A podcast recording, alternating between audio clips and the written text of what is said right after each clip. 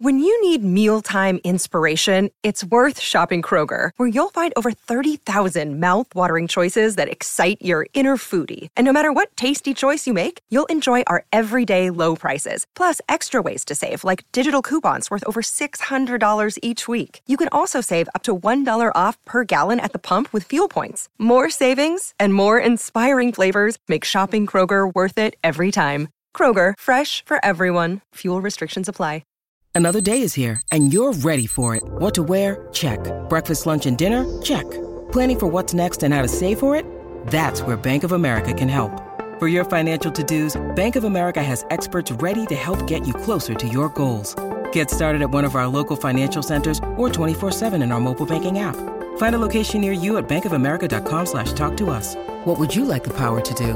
Mobile banking requires downloading the app and is only available for select devices. Message and data rates may apply. Bank of America and a member FDIC.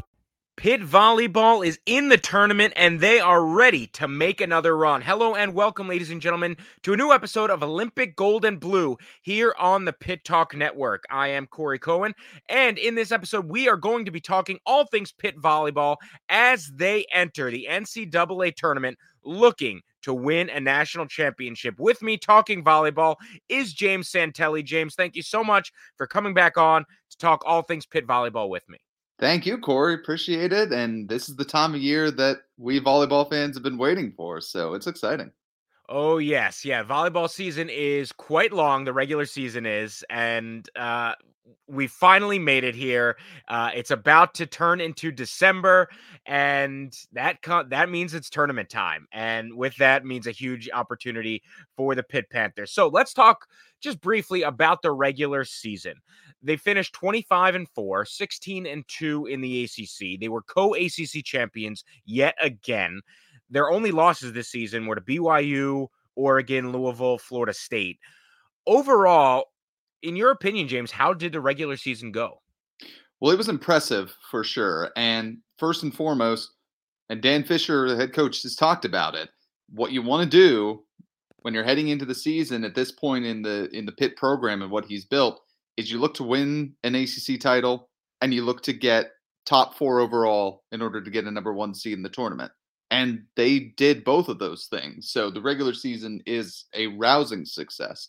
But even beyond that, seeing how the freshman hitters, Olivia Babcock and Torrey Stafford, have developed, seeing how Emma Monks, as a transfer from Michigan State, has come in and been so dominant on the block as a middle blocker, seeing players like Emmy Klika in her first full year as a starter be one of the most impressive liberos in the conference and see it all build up into what we saw a couple weeks ago and I'm sure we'll touch on the big win against Louisville at the Peterson Event Center. There was so much to be proud of from this season and it's it's a testament to the the coaching, a testament to the the players and their development and just shows you that this Pitt program just continues to find new ways to achieve success. Yeah, it's really been incredible that they've been able to achieve this top four position, this one seed, this regional that they will be hosting, and that's that's going to be uh, an advantage that they they haven't gotten, and we'll see how that plays in. So they are a one seed in their regional. That means top four team in the country. The other teams, Nebraska, Wisconsin, and Stanford.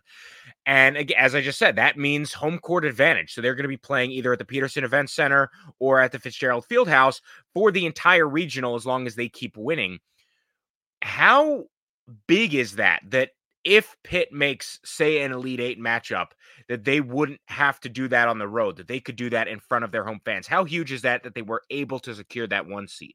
Corey, it's crucial. And it is rare to have something like this in sports where the difference between being, you know, number four in the country and number five is so vast. I mean, you, you look at the, say, the NCAA football, the college football playoff. Yeah, your matchup is based on where you slot in one through four, but you're still going to play, you know, at another stadium. March Madness, same thing. Everybody wants to get a number one seed in March Madness, and you want to be at one of the arenas close to home, but nobody's playing in their own home gym, their own home arena.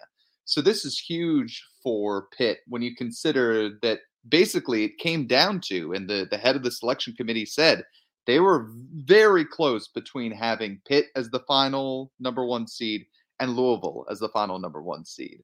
And you're talking about the difference between having to play for a spot in the final four potentially, if all the seeds go through, having that game be at the KFC Yum Center or in the in the Fitzgerald Field House. So it is absolutely crucial. And it was a huge advantage for Pitt to get the win that they got at the Pete, to get enough top 10 and top 25 wins, and to get the what the committee deems as wins against common opponents. Basically, if Pitt and Louisville both played the same team, they count that and they match it up, and Pitt had more wins against those common opponents. All that came into play, and here we are, Pitt with a chance to host all the way through uh, until the Final Four in Tampa. Yeah, and you talk about home court advantage specifically with Louisville, specifically in what could be an Elite Eight matchup. And we saw this season, Pitt lost in Louisville at the KFC Yum Center and they won in Pittsburgh. So certainly could go a long way in terms of, you know, the difference between a win and a loss is playing at home. And Pitt's going to be able to play at home if they keep winning. So there's a long path. Let's first start with the matchup coming on Friday night, December 1st, 7 p.m. against Coppin State. With Pitt volleyball, and I guess really in general with NCAA volleyball, how likely and and on the other end, how rare is it for a first round upset or even a not even necessarily a win, but even just a deep match from one of these teams. Uh, we're recording this shortly after Louisville actually lost the first set uh, in their first round match. Then it, they ended up going to win the next three. What are the chances that Pitt faces a tough challenge in this and could go four or five sets versus this should be relatively easy?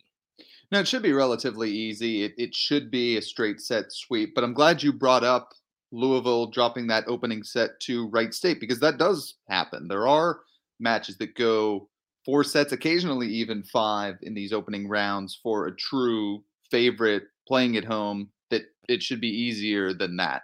Um, but honestly, they're few and far between, particularly in the NCAA volleyball tournament, which is very chalky, especially compared to, say, other college sports tournaments like men's and women's March Madness, or especially soccer tournaments, which can go all sorts of different yeah. ways and all sorts of upsets but there will be a lot of chalk, a lot of favorites winning. Um, and on the on the first night of the tournament, at least as we're recording this, Oregon's game hasn't Oregon's match hasn't gone through. But the the biggest upsets have been essentially ten over seven in in in basketball March Madness parlance. None of the six seeds, five seeds, four seeds, three seeds, two seeds, one seeds. That and that's usual. I think I saw a stat earlier that Texas, in the history of their NCAA volleyball program, is 35 and 0 in the first round. You know, the, these things don't happen.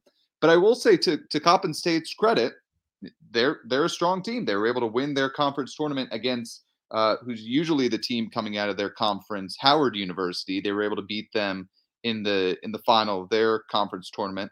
Uh, you've got Torrey Stafford's older sister playing for Coppin State, so there's going to be a little, you know, familial uh, interest there as well. And you never want to you never want to discount that. A team that has you know clearly played their way into the tournament is is motivated. This is the first time Coppin State has ever made the NCAA tournament, so you never want to discount it entirely. But here, sitting you know from the the pundit chair, it, it's it's not likely to happen, and you can pretty much write in pen Pitt going through to the second round. Just saying, if the unthinkable happens, James, you are going to be on the record going down in history. Freezing cold takes is going to be rough. I'm willing to take that chance. I'm willing to be the bulletin board material That's fine. Yeah, just on the tiny off chance. Ooh, it's going to be rough for you, buddy. All right. So let's just assume that you're right and that Pitt takes care of business and they beat Coppin State. Uh, the next match would be uh, potentially USC on Saturday. That's if Chalk wins out, if the favorites win out. Now, that's a program that people are familiar with in terms of all athletics. Uh, how how are they in volleyball? How much of a test could could USC be to the Panthers? Well, it'd be a huge test, and I think the pundits outside of you know even even my punditry have said that this is one of the, the toughest, if not the toughest, second round matchup for one of the title contenders. I mean, it's usually the case that the number one and number two seeds get sort of not easy, but very eminently winnable matches in the second round. With USC, it's a lot of things, but it's number one, first and foremost, Skylar Fields. Um, once she gets a few kills in the first round against UMBC, she will be number one in the NCAA in kills this season. Um, and she is one of the most talented, if not the most talented, outside hitter in the nation. Transferred from Texas, where she was already one of the best hitters in the country, has only continued to prove it at USC. She takes on a huge load on the offense. I mean, she gets in some matches that have gone four or five sets 60, 65, 70 swings in a match, and she's capable of it. She is capable of having the entire offense go through her. Um, you mentioned, you know, USC's history as an athletics program. I was there. I'm a graduate of the University of Southern California, and it's not just all of athletics. It is specifically in women's volleyball. They've won national championships. You know, gone to Final Fours under under Mick uh, Haley, won national titles, and so they have the pedigree there. They are not going to be intimidated by any team in the country. Certainly not Pitt, which is kind of one of the rising stars of college volleyball, not a blue blood that has been around and you know gone to Final Fours for decades like USC has. So it's going to be a test, and if Pitt can you know stay within themselves, play their game, and be able to contain because you're not going to stop, but contain Skylar Fields on the attack, they'll be able to advance. But it is going to be a tough test to be sure. Yeah, you quoted and quoted from Kayla Lund, former Pitt volleyball player on Twitter, that that she's scary, and that certainly does seem to be the case. As you said, they're not really going to be able to stop her. It's more about containing her because if this is in fact a second round matchup, she's going to give them one hell of a difficult uh, battle. No question, and and Pitt fans who have followed this team the last few years need only to look back a couple years ago, a second round matchup that Pitt had against Jordan Thompson and Cincinnati. And it was a similar situation. Pitt had the hosting rights all the way through the Elite Eight. But in that second round, a strong Cincinnati team, again, up and down, we're not as, you know, we're not the same winning team without Jordan Thompson as they were with it. Same thing with USC. Without Skylar Fields, kind of a, you know, a mediocre team. But with Skylar Fields, capable of beating top 10 opponents. And that's what happened when Cincinnati came in. Jordan Thompson got the swings from the front row, from the back row, and they were able to pull off a five set upset. USC is certainly capable of it. I don't expect USC to win this, but I am nervous, more nervous than I would be with some other matchups that Pitt could have possibly been in line for because USC has a higher ceiling, especially with Fields there, than other eight seeds would have in this tournament. Yeah, it's certainly not an easy draw that the Panthers have had where they could potentially face USC in that second round. USC playing in the first round UMBC. And as you said, James, this isn't like the NCAA tournament where UMBC is going to pull off a huge upset in the first round, most likely. Uh, it would probably be USC versus Pitt uh, come that second round. Let's talk about if they advanced past that, they would face either four seed Washington State, five seed Dayton. Then there's a chance at Pepperdine or Grand Canyon.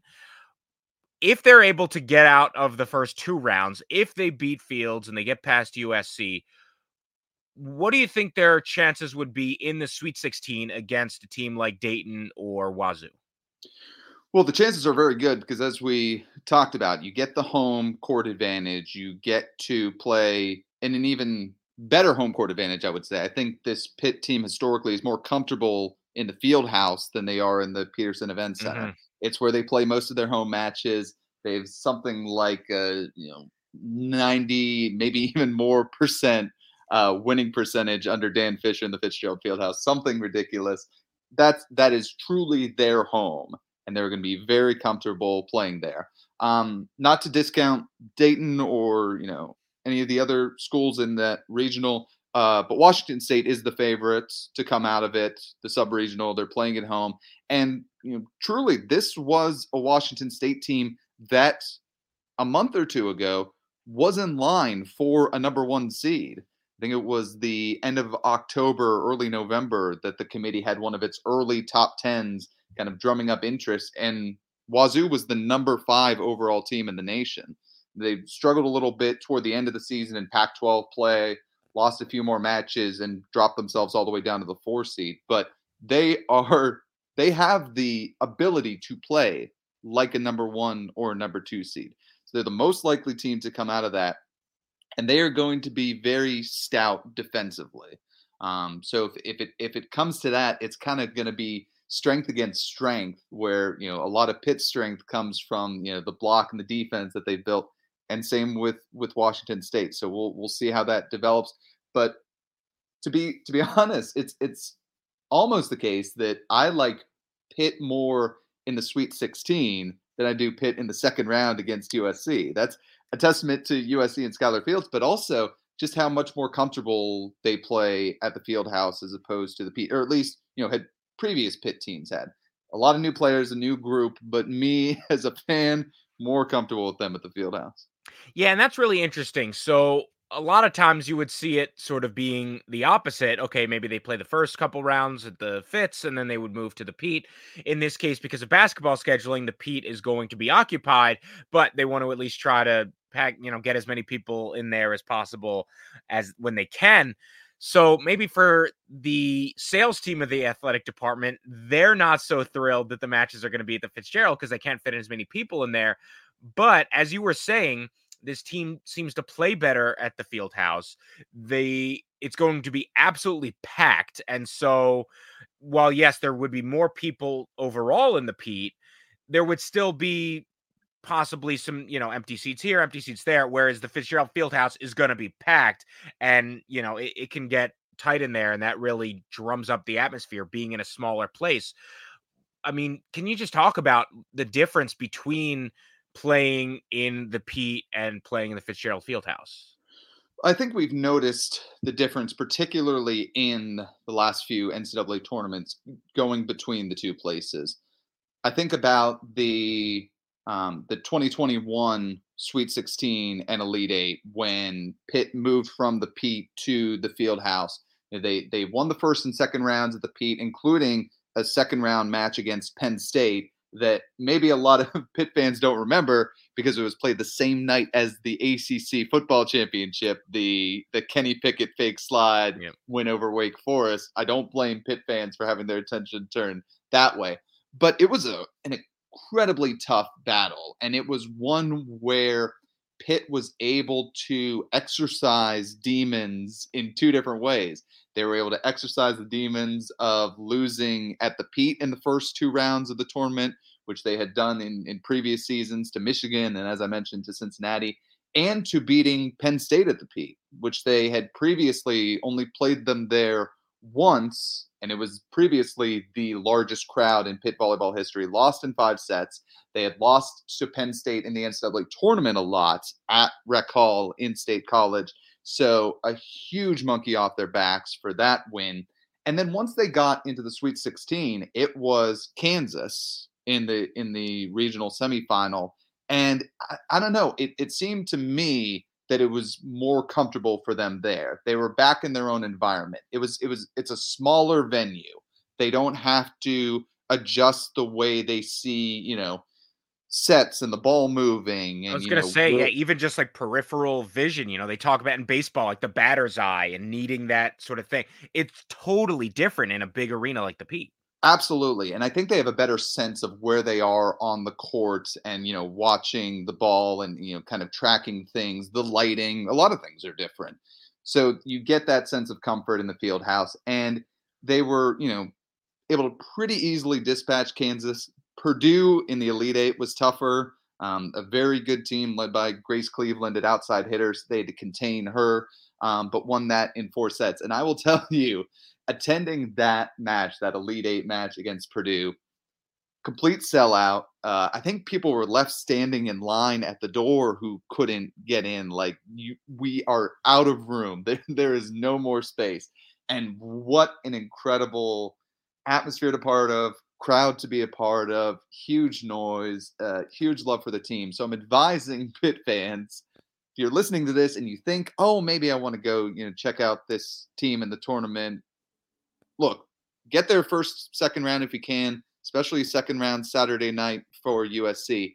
But provided they make it to the next round, you want to get on those tickets right away because the field house will sell out. And if it ends up being Pitt and Louisville in the Elite Eight for the spot in the Final Four, gosh, you're talking about some some true history being made. That is going to be one for the books and one that you know could be in a sense, program defining in the way that Pitt and Louisville has become such a big rivalry. And that is just going to be another key moment in the, the development of this huge Pitt Louisville rivalry. Yeah, that, that could be an absolutely massive thing if Pitt is able to vanquish Louisville, beat them at home in the Elite Eight. So let's talk about that potential matchup. Now, there is a chance that it could be Creighton that makes it there. They're they're the three seed and hosting their sub regional. But and, and I'll say credit to Creighton, strong team, you know, doing well this season, and they're always well coached. They're always kind of there amongst the kind of you know 10 to 15 best teams in the nation. And as you pointed out earlier, Louisville dropped a set to Wright State. It's not outside the realm of possibility that, Louisville and Creighton could come into Pittsburgh at a neutral site and we see Creighton win granted, we're not going to talk about that any further. We're going to yeah. talk about the possibility of Pitt Louisville. But yes, that that is certainly you know a possibility for a strong Creighton program. Yeah, Louisville playing Western Michigan in the second round, so we'll see if uh, if they're able to get anything done. Uh, so let's assume that Pitt makes it to the Elite Eight, Louisville makes it to the Elite Eight. This is, as you were just mentioning, a really budding, exciting budding rivalry, and since we last spoke was the Pitt Louisville match in Pittsburgh at the Peterson Event Center, where the Panthers got the reverse sweep and they came back down from uh, two nothing in sets and they won three straight. Absolutely incredible. The atmosphere seemed amazing. The fact that this team was down two sets and then came back and was able to win. And at, at multiple points, it seemed like they were going to come close, but not quite. They just could not slay the white whale and and they were able to do it. They took down Louisville. What did that victory mean to them and really to everyone almost mentally? The fact that they saw it like they were able to do it. They saw it with their own eyes. They did it with their own hands and legs. Like they were able to beat this team that they've struggled with for the last couple years. Obviously, huge, massive.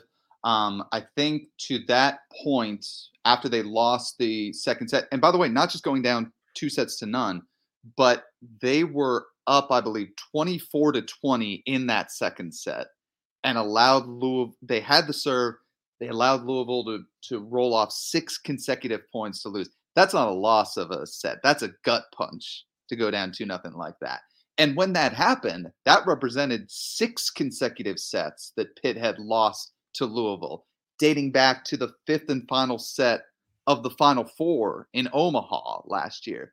So you were just left with this feeling of, gosh, doesn't Louisville really have our number? And it, it was tough because you had drawn 8,800 people to the Peterson Event Center. You had drawn by far the biggest crowd in program history. And the sense was, man, if you can't even take a set off this team in, you know, such a big spotlight when you've drawn in so many, you know, fans and, and people to check you out. And this showed the true resilience, the the fortitude, and to be honest, the the ability of a team with so many young players, you know, carrying the load, like you know Olivia Babcock and Torrey Stafford, and, and new players coming in that this group is made of something different. Um, I'm, I'm going to quote again from from Kayla Lund, um, who you know had if you if you want to listen to an even longer discussion of Pitt volleyball and a more than hour long discussion on another podcast that I will not name while I'm on this podcast. it's fine. We're all friendly, but yeah. you can find you can find pretty easily the Simple Five podcast. Um, she, she said that this group of you know of Babcock and Stafford and Heite and Blair Bayless, she says she would be surprised if they don't win a national title by the time they get through their four years at Pitt. Maybe not this year, maybe not next year, but that is truly a testament to the talent that they bring in and just that they are already at you know 18 and 19 years old really fully fledged you know top tier ncaa volleyball players and so from that you you add on you know valeria vasquez gomez took on a lot of swings in the later uh, sets of that match you talk about the defense that pitt was able to provide and honestly a little bit of luck the uh, anna debeer in the fifth and final set she had a, a swing, you know, a little roll shot that just went went straight into the net. Sometimes you need that too. But what it what it proved was it's not necessarily the case that Louisville has Pitt's number. They have won five of the last seven matches against Pitt, but Pitt's got the most recent one. And when you when you take it back to the field house, getting the extra crowd support, getting that X factor, being comfortable in your own gym could really make the difference. But man, if we if we do get that Pitt Louisville Elite Eight, a rematch of last year's Final Four with the rivalry, it's anybody's match. Really is. That would just be absolutely incredible. Pitt Louisville in the Fitzgerald Fieldhouse. As you said, if if that happens, if it looks like it's going to happen, folks, if you're in Pittsburgh, get your tickets because that is going to be absolutely wild. That atmosphere. So, if Pitt is able to get that victory, then they would go back to the Final Four. Um, this year it's in Tampa. It's not Omaha, so that could be potentially a little bit helpful. Uh, Helps me because I I much prefer December in Florida versus December in Nebraska. yeah, that certainly sounds a little bit nicer. Uh, so if that happens, and let's just say that it's chalk across the board, and you've got these other number one seeds in the Final Four. That includes Nebraska. That includes Wisconsin. That includes Stanford. Some absolutely massive heavy hitters in volleyball. Uh, certainly, we've seen what they've been able to do in Nebraska this year at home. And again, that's why I mentioned it's a, a good thing for a few reasons that it's not in Omaha. What would Pitt's chances be? Because we know they can compete with these top end ACC programs. We know that they can compete uh, you know, with some of these top Pac-12 programs, you know, playing close with with Oregon and stuff like that. But when it comes down to it, uh, if they were to face a team like Nebraska uh, in the national semifinal, uh, and then potentially Wisconsin or Stanford in the national championship, do you think this Pitt team this year? I know you said maybe in the next couple years. Do you think this year they're they're at that level? Is it realistic to think that they could actually beat? A team like Nebraska volleyball? It is realistic. And it is in that realm of possibility when you see their body of work, what they, you know, been able to do against, you know, other top 10 opponents, beating Kentucky, you know, on back-to-back occasions. Granted, that was earlier in the season, a little more banged up Kentucky team, but a team that ended up as a two seed. Yep you see what they did against Oregon, and it, it went the distance, went to five sets, and I believe in the end, total points were the same. Oregon came out on top, and then we we talked about the Louisville match. This is and those are three two seeds, three of the four two seeds you just mentioned. Exactly. So, and the other caveat I want to add is that even though the the tournament itself can be very chalky, people have talked about this season of NCAA volleyball having more parity than almost any other. So we could see more of the the two or three seeds, you know, bump a number one seed.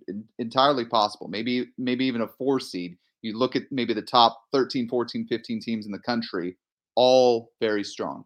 Going back to your question, can they beat Nebraska? Yes. I think any team in this tournament is vulnerable. We saw Nebraska get swept by Wisconsin to, to close out the regular season.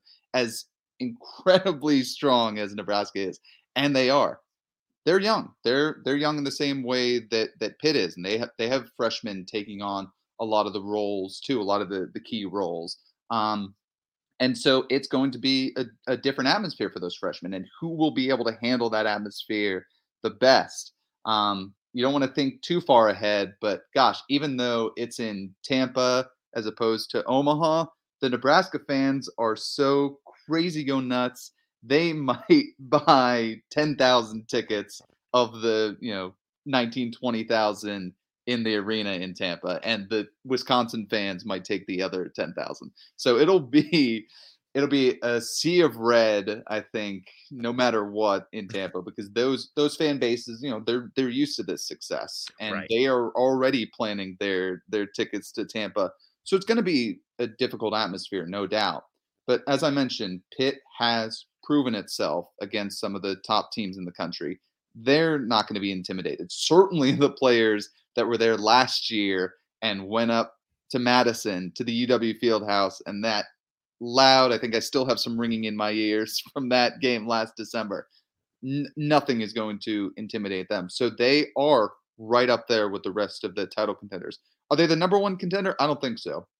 I think Wisconsin is still the the odds-on favorite. If there were betting lines on college volleyball in Vegas, Wisconsin might be your number one, followed by Nebraska. But Pitt's right in that that next tier um, with a lot of other truly strong teams. Yeah, and it really is incredible that Pitt is at this level that they are in that top tier. Like it's it's not out of the realm of possibility that Pitt could win a national championship. They're a number one seed, and they, I mean, they, like you said, if they were taking odds in Vegas, like Pitt would be third, fourth, like at worst the fifth best odds. They are one of the top teams. It just when we talked about Louisville being sort of a, a boogeyman, the white whale for Pitt volleyball, they don't have the negative history that they do with Louisville, with uh, with Nebraska or Wisconsin, as you mentioned, you know, Wisconsin last year was was a huge moment, but this year both of those teams look amazing. They're storied programs as you said, the fan bases are going to travel no matter what because that's that's what they do. That's the culture of it, and frankly, that's what Pitt is hoping to develop with the Pitt volleyball culture. That people get just as into that as they are with Pitt football, Pitt men's basketball, and and so on.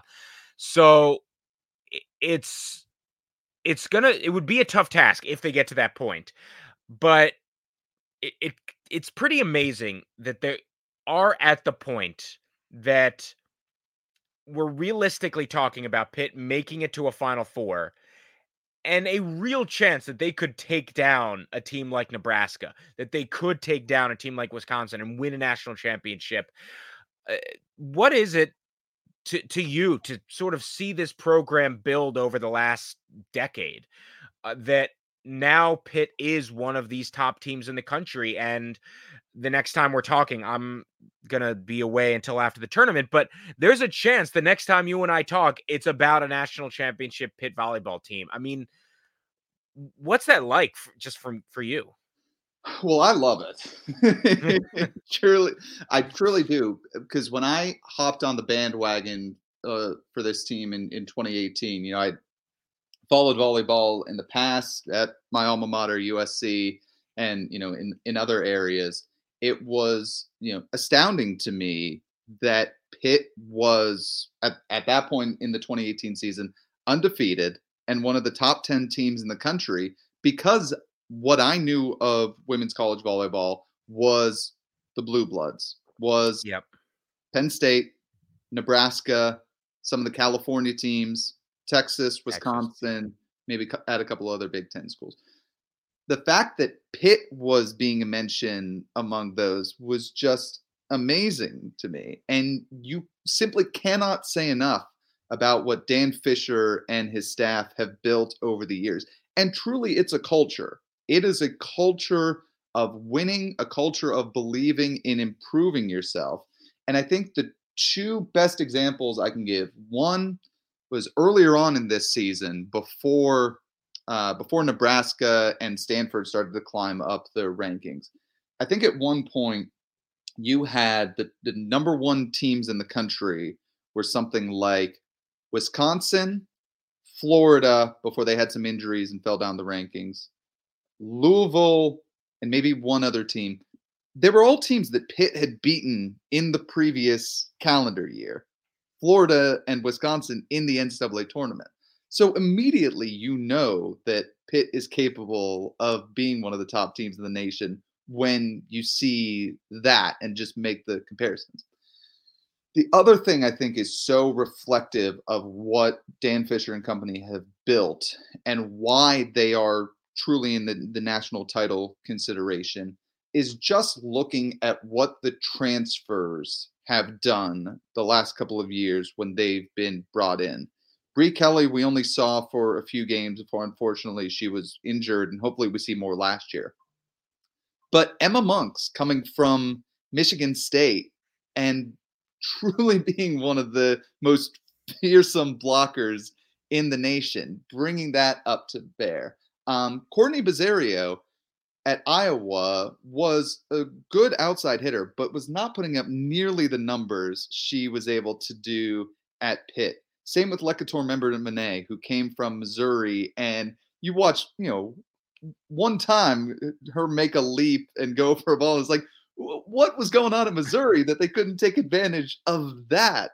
Of of Serena Gray and the the leadership that she brought to the program how quickly those transfers were able to develop, you know, add, reach more of their potential, and contribute to in in a couple cases a Final Four team is is really indicative of what this Pitt volleyball program can do once it has the right players in place are they going to be able to recruit against the you know the Nebraskas and Texases and Wisconsins of the world and be at a higher level? You know, maybe not.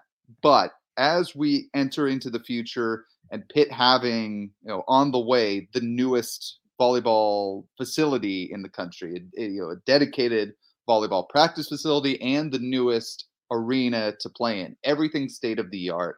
You know, that the ACC will be in contention with the Big Ten and the SEC, jockeying with them to be the top volleyball conference. Mm-hmm. Really, it's it's not.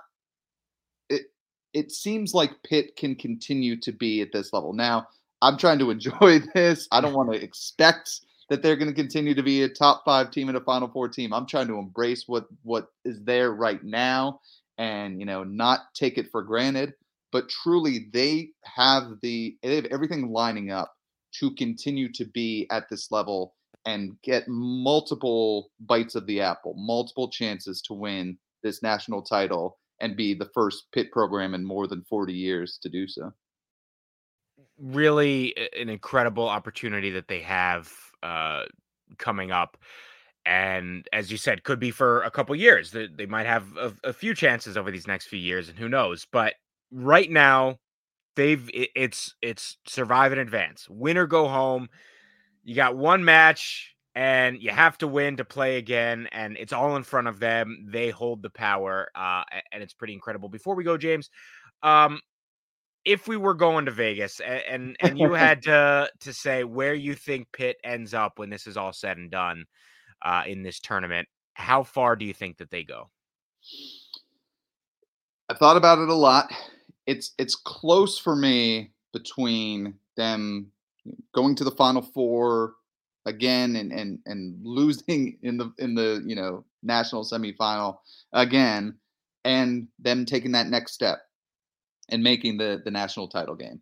I think if I had to put my money where my mouth is, it would still be to the final four and I see Nebraska, their most likely opponent there, as just, you know, a, a touch better, you know, a, a, a touch tougher, you know, gauntlet that they've had to go through. Maybe uh, you know a couple more strong pieces there, and you know, Lexi Rodriguez being first and foremost. You know, she she gave Pitt fits in the national semifinal a couple years ago. They couldn't get the ball to the floor past her, and you know, here she would be again. So that that's the toughest thing in my mind is, is trying to get past what Nebraska has built defensively. So I'd wager on another Final Four. Which heck, if they if they make it to another Final Four, I'm over the moon. The, yeah. This is in, still an incredible program to watch. They'll get more chances, and to just be able to follow that and maybe even get a win over Louisville in the NCAA tournament. Yeah, that that's a that's a win in my book. All right, I, I'm kind of the same. I, am thinking Final Four. It's tough to imagine anything stopping a Nebraska Wisconsin championship match. Mm-hmm. But uh, again, if Pitt beats Louisville in the Elite Eight, they make it to the Final Four. Absolutely huge accomplishment. Well, and hey, look, I'll add one other thing, which is that's the conversation. I mean, uh, across the country, you know, the experts, the pundits, they're seeing a Wisconsin Nebraska national title game. They're seeing that ABC is airing it for the first time, you know, the possibility of a big audience for the two biggest volleyball programs. That's what they project. Puts Pitt in kind of a nice position where they don't have a lot to lose. They can be the party crashers. Yeah. They can be the ones to say, You're you're not getting that. We're here. We're just as good. Let's get us ourselves to the national title game. So we'll see. Yeah, they're certainly playing with house money uh, to to keep the the Vegas thing going. Uh, James, thank you so much for doing this. Please tell the listeners where they can find you, follow you, check out some of the stuff you do. Absolutely. Well, I'll be you know continuing to uh, to tweet through the the tournament on Twitter X at uh, James Santelli. Also on Instagram, if you want to follow, I take uh, videos and post them on my Instagram story during the tournament. So if you can't be there at the the Peter at the Field House, I really wish you could if you can't follow along, uh, it's going to be a fun tournament. Absolutely. It's going to be incredibly exciting. Uh, folks, if you are in Pittsburgh uh, and you're able to, you can support these Panthers live and up close. It's the, the barrier for entry is low. It's so exciting, especially live. So if you're able to go, uh, please make that a priority. If you're not able to go, uh, please find a way to watch or keep up with what's happening uh, because this team has a chance to do something really special, and and they certainly could use uh, that that home support and that home attention. So uh, we will be back um, after the tournament, uh, hopefully with some some bright news uh, here on Olympic Gold and Blue. I'm going to be on and off the grid for the next couple weeks, unfortunately during the tournament. But when when we get back, uh, we'll, we'll be talking about a ton of stuff here on the Pitt Talk Network. So make sure wherever you get podcasts, you subscribe to Pitt Talk Network, and uh, and you can also follow at Pitt Talk Network on Twitter. Uh, but certainly make sure that you follow, subscribe wherever you get your podcasts. I am Corey E. Cohen on Twitter. You can follow me as well. Uh, he's James Santelli. For James Santelli, I'm Corey Cohen. We'll see you next time on the Pitt Talk Network.